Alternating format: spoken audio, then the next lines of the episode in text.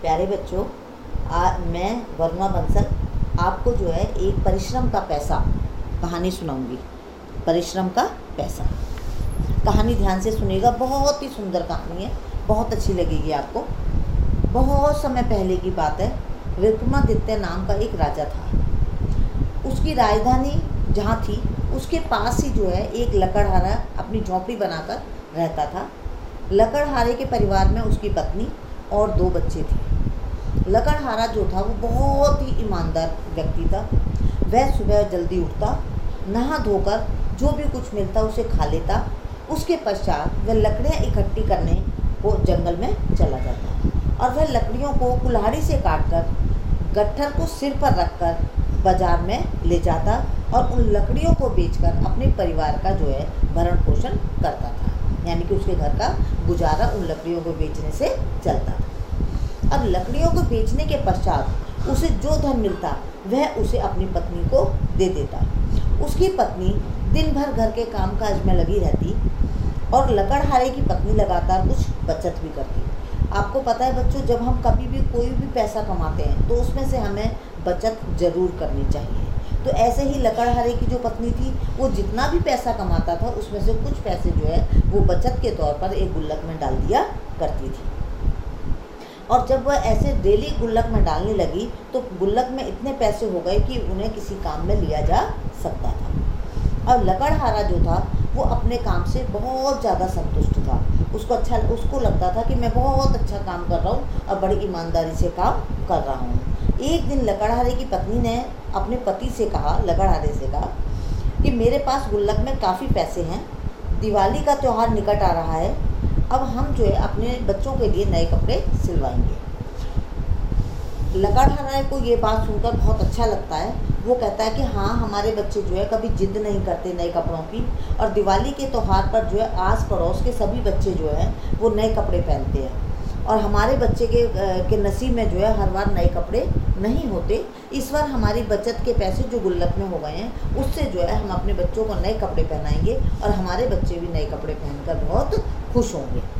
अब लकड़हारे की पत्नी ने कहा बच्चों ने कभी जिद भी नहीं की और हमारी गरीबी को भी समझते हैं। तो उन्हें जितने जल्दी से जल्दी हम नए कपड़े पहनाएँगे दिवाली पर, वो बहुत ज़्यादा खुश होंगे। अब जो है, लकड़हारा ने क्या करा, उस गुल्लक के पैसों को गिनना शुरू करा। उसने गिनना शुरू करा तो बीस रुपये थे कितने रुपए थे गुल्लक में? बीस रुपये थे। पहले ज़माने में जो है, बीस रुपये की वैल्यू बहुत ज़्यादा हुआ करती थी। बीस रुपये तो बहुत ज़्यादा समझे जाते थे। बीस रुपये थे, उसने कहा अच्छा इन दोनों बीस रुपये से दोनों बच्चों के जो है, हम कपड़े खरीद लेंगे। अगर थोड़े से पैसे और होता तो मैं तुम्हारी साड़ी भी ले आता। तो वो कहती है, लकड़हारे की बीवी, कि मुझे साड़ी की ज़रूरत नहीं है। आप हमारे बच्चों के लिए कपड़े ले आओ। बच्चे पहनेंगे कपड़े तो मुझे भी अच्छा लगेगा। अब लकड़हारा क्या करता है, तेज़ी से उन पैसों को लेके जा रहा होता है। इतने जो है, रास्ते में उसे जो है, एक राजा मिलता है। राजा मिलता है तो राजा देख के कहता है कि भाई इतनी विक्रमा उस राजा का नाम होता है विक्रमादित्य। क्या नाम होता है? विक्रमादित्य। अब वो कहता है कि आप इतनी जल्दी में कहाँ भागे जा रहे हो? तो लकड़हारा कहता है कि, वो लकड़हारा जो है वो पूरी बात बता देता है कि भाई मैं लकड़ी बेचता हूँ, मेरी बीवी ने पैसे बचाए, उनसे मैं अपने बच्चों के लिए बचत से दिवाली के लिए कपड़े लेने जा रहा हूँ। अब वो जो राजा होता है और तो कहता है उससे कि ऐसा करो, अगर ऐसी बात है तो मैं तुम्हें कुछ पैसे और देता हूँ, अपनी पत्नी के लिए साड़ी ले लेना और अपने लिए धोती खरीद लेना। लकड़हारा जो था वो बहुत ईमानदार था।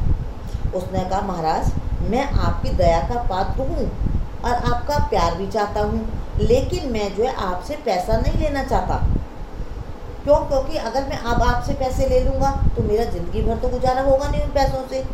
तो ऐसा है, मैं उसी धन से काम करूँगा जो मैंने अपनी मेहनत से कमाया है। अब राजा जो है, उसकी ये बात सुन के बहुत खुश हो जाता है।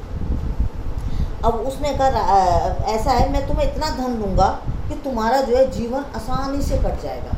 उसने कहा, राजा, मुझे ऐसा धन नहीं चाहिए।